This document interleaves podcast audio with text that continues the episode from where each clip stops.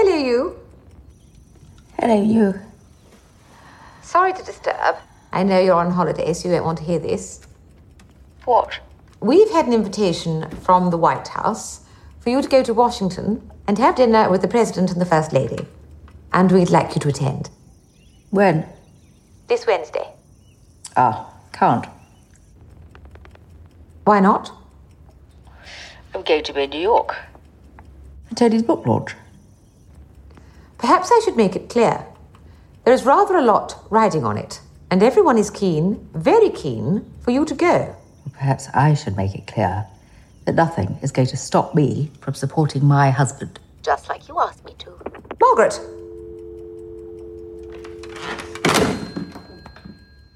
So maybe you guys are a little better at communicating than, say, Elizabeth and uh, Margaret were a lot of the time. Just a little bit. but you know, maybe if they had Snapchat, maybe things would have been different. Who can say? I'm Meredith Goldstein, longtime advice columnist for the Boston Globe, host of the Love Letters podcast, and very enthusiastic television watcher. And this is Because I Watched, a new podcast exploring how real people's lives have been changed thanks to their favorite Netflix shows and movies. Each week, we explore amazing stories from across the world, influenced by your favorite series and read by the actors who helped make them.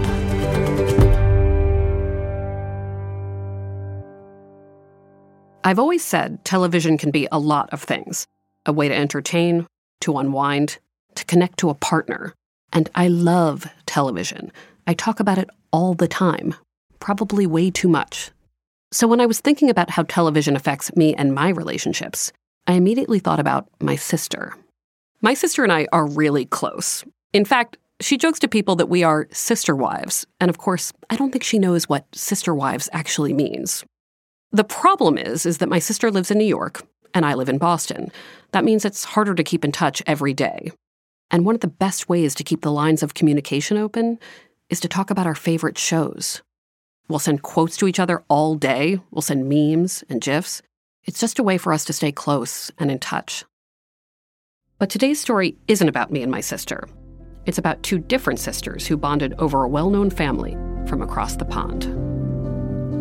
Today's story is about two sisters with miles in between them, both emotionally and literally, brought together by the crown. This essay is written by Christina Tucker, read by the incomparable Helena Bonham Carter, who plays Princess Margaret in season three of the show, which you can watch now in its entirety. There are two sisters. One is younger and bubbly, with a voice that is always on the verge of breaking into a laugh. The older one is reserved. She listens quietly and then unleashes full, elegant paragraphs when compelled to speak. It's no wonder that Jasmine and her sister Camelia, or Mel, she prefers, saw themselves in the Crown's portrayal of the complicated and often prickly relationship between the young Queen Elizabeth and Princess Margaret. On the surface, it might seem odd that two Indian sisters have such reverence and respect for a story about British royalty. And they understand that. But for Jasmine and Mel, finding a deeper understanding about the way England and the monarchy shape their lives is a large part of what makes the show so satisfying. While the stunning costumes and attention to detail might have been what drew Mel and Jasmine to the crown initially, it was their own history, both personal and cultural, that kept them rapt. Growing up in Calcutta, India, the sisters always had a passion for the royals. As children, their grandparents told them stories about living in India just after the 1947 division of British India into Pakistan and India.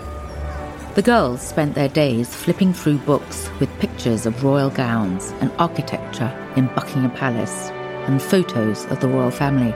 They watched movies about Princess Diana and Queen Elizabeth and fell in love with the stature and grandiosity of it all. It's not that their family wasn't critical of the British Empire for its role in the diminishing of Indian culture, but the girls were also taught about the ways that Indian society developed under British influence, the introduction of the English language, and the establishment of better school systems. Mel even admits that she and her sister both daydreamed about what it would be like to marry a royal. Eventually, the two of them grew up and left their childhood fascination with the monarchy behind. Jasmine, who Mel describes as her guiding stick, pushed her older sister to consider studying abroad in the United States. Mel knows that she tends to be the one who sticks to the rules, the one who loves tradition and stability. She's the Elizabeth of the two. Jasmine was only 10 at the time, but much like Princess Margaret, she urged her older sister to try something new, to take a risk. It worked. Mel left India at 17, moving first to Iowa for her bachelor's degree and then to New York for graduate school. But while Mel credits her sister with pushing her out of the nest, her move to Iowa also changed the dynamic between her and her sister. They stayed in touch while Mel was in college, but the distance made it hard to maintain regular contact. Suddenly, they were more aware of their seven year difference in age. Their closeness began to evaporate. When they did talk to each other, they found themselves sitting in awkward silences they didn't quite know how to fill. The normally bubbly Jasmine was often quiet and reserved with Mel, and Mel didn't know how to talk to the young woman who'd replaced her baby sister. She felt guilty, like she'd abandoned the little girl she was supposed to protect. In 2016, Mel returned to India, nearly a decade after she left. The night before her arrival, Jasmine remembers keeping her mother up with questions about her big sister. Will she be a stranger to me? What will we say to each other? She was worried they no longer had anything in common. How do you talk to someone you were once close to when you change so much? As for Mel, she was shocked when she arrived and discovered Jasmine had a boyfriend. In her mind, Jasmine was still 10 years old. How could this be possible? When Mel showed up, accompanied by a female friend, Jasmine didn't know what to say or how to react. She remembers Mel asking her, point blank, if she was okay. It was like they had to remind one another that they were sisters. Over the course of the visit, Mel kept having to fight her impulse to treat Jasmine like a child, realizing she no longer had to play the role of caretaker. She had vivid memories of her parents telling her that it was her job to watch over her little sister, but she'd missed out on so much of Jasmine's life. Now that Jasmine was a young woman with a boyfriend and her own set of interests, Mel knew she needed to find a new way of connecting with her. Perhaps it was Kismet then that The Crown was released on Netflix later that year. After watching one episode, Mel knew it was something she needed to share with Jasmine. Here, she thought, was something that could reconnect them to their childhood, back when they were just two girls flipping through picture books and listening to their grandparents' stories. Mel's plan worked. Jasmine was instantly hooked on the show. And before they knew it, the sisters found themselves talking effortlessly with each other again. And as they did, they began to realize that as adults, they had the ability, through the lens of the show, to view their own lives in a new context. The Crown helped Jasmine and Mel feel a connection to the past.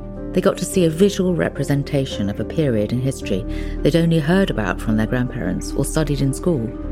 They were fascinated by Elizabeth's struggles with her marriage and her friendship with Billy Graham, but they struggled to reconcile the bloody history of India's battle for independence with the dazzling gowns and royal palaces.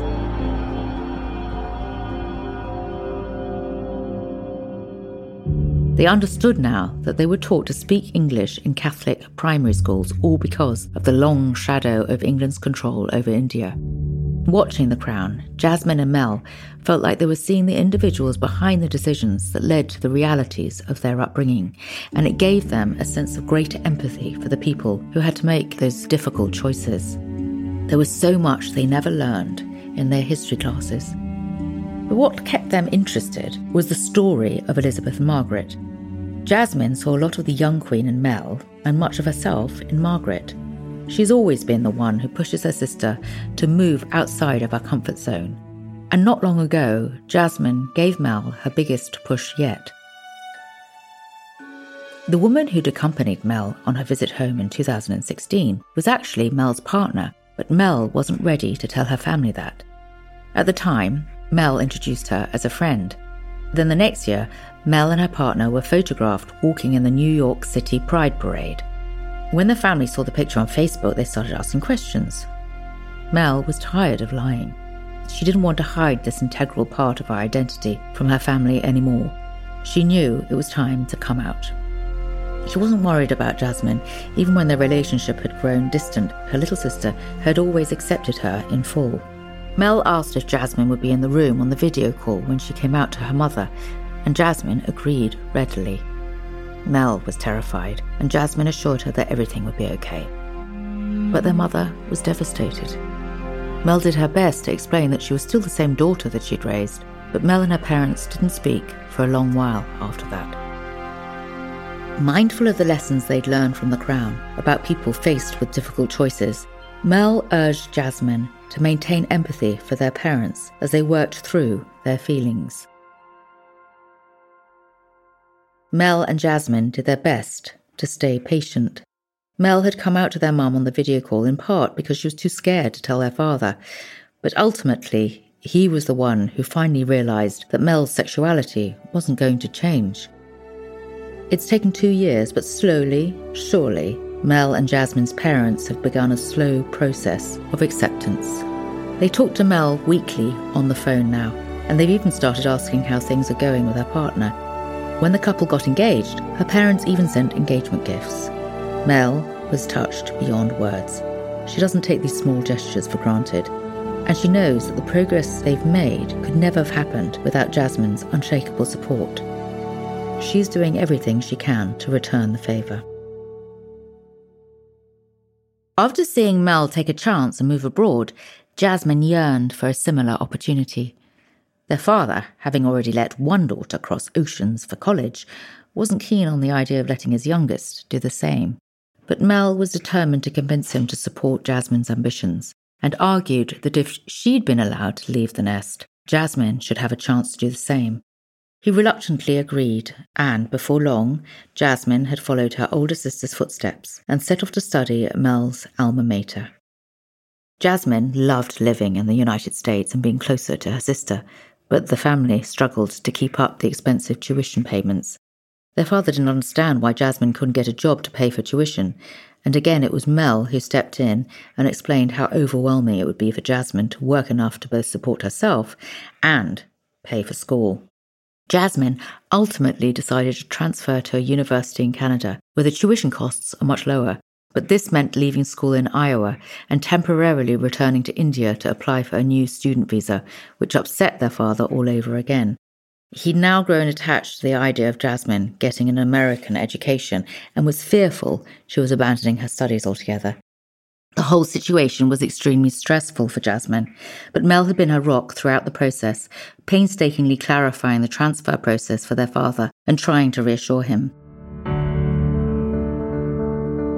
While Jasmine waits patiently in India for her new visa to come through, she and Mel are back to talking like they used to. Of course, like any sisters, the two have their disagreements. Jasmine is quick to admit that she has a short temper, and Mel concedes that sometimes the time difference makes it hard to communicate as often as she'd like. Thankfully, the sisters are better than the Queen and the Princess about acknowledging their differences. Jasmine concedes that her temper is as fleeting as it is short, and she knows Mel will always give her the benefit of the doubt. They've learned the hard way that they can always trust their bond to see them through. Lately, the sisters spend their days trading photos of Queen Elizabeth's ball gowns through Instagram and WhatsApp. But it's not just the beauty and spectacle they love, they swap admiring messages about how Queen Elizabeth holds herself during her most vulnerable moments, especially with old male counterparts who take her for granted due to her age and gender. And being in constant communication about the show means Jasmine and Mel are in constant communication about their lives as well. Among other things, Jasmine sends Mel photos of their mother's cooking, which Mel has been missing while living in the States. So much friendship and love has been rekindled over thousands of miles, not to mention a deeper connection with their family's history and the history of India, all thanks to the Crown. As the new season approaches, Jasmine is interested in seeing how Elizabeth and Philip's relationship changes as they grow older, and they both can't wait to see Prince Charles come into the story more fully. The Crown is indeed a heavy burden to bear, and the show does a great job in depicting that, Mel says. But most of all, she and Jasmine can't wait to check back in with Queen Elizabeth and Princess Margaret. In Mel's words, we're invested in the sisterhood.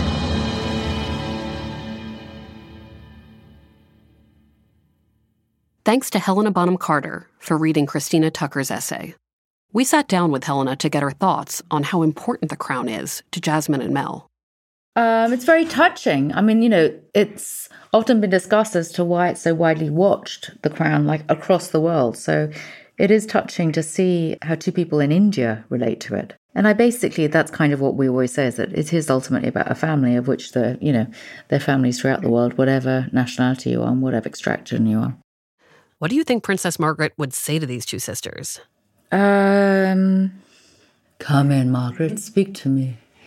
Um, what would she? I think she'd be very touched, touched that on some level she's been mis- she's been understood. I think the problem with Margaret, if anything, I mean, she did have a great sense of humour about most things, is that she did feel somewhat misunderstood by the press. But um, I think she'd find it all rather fun.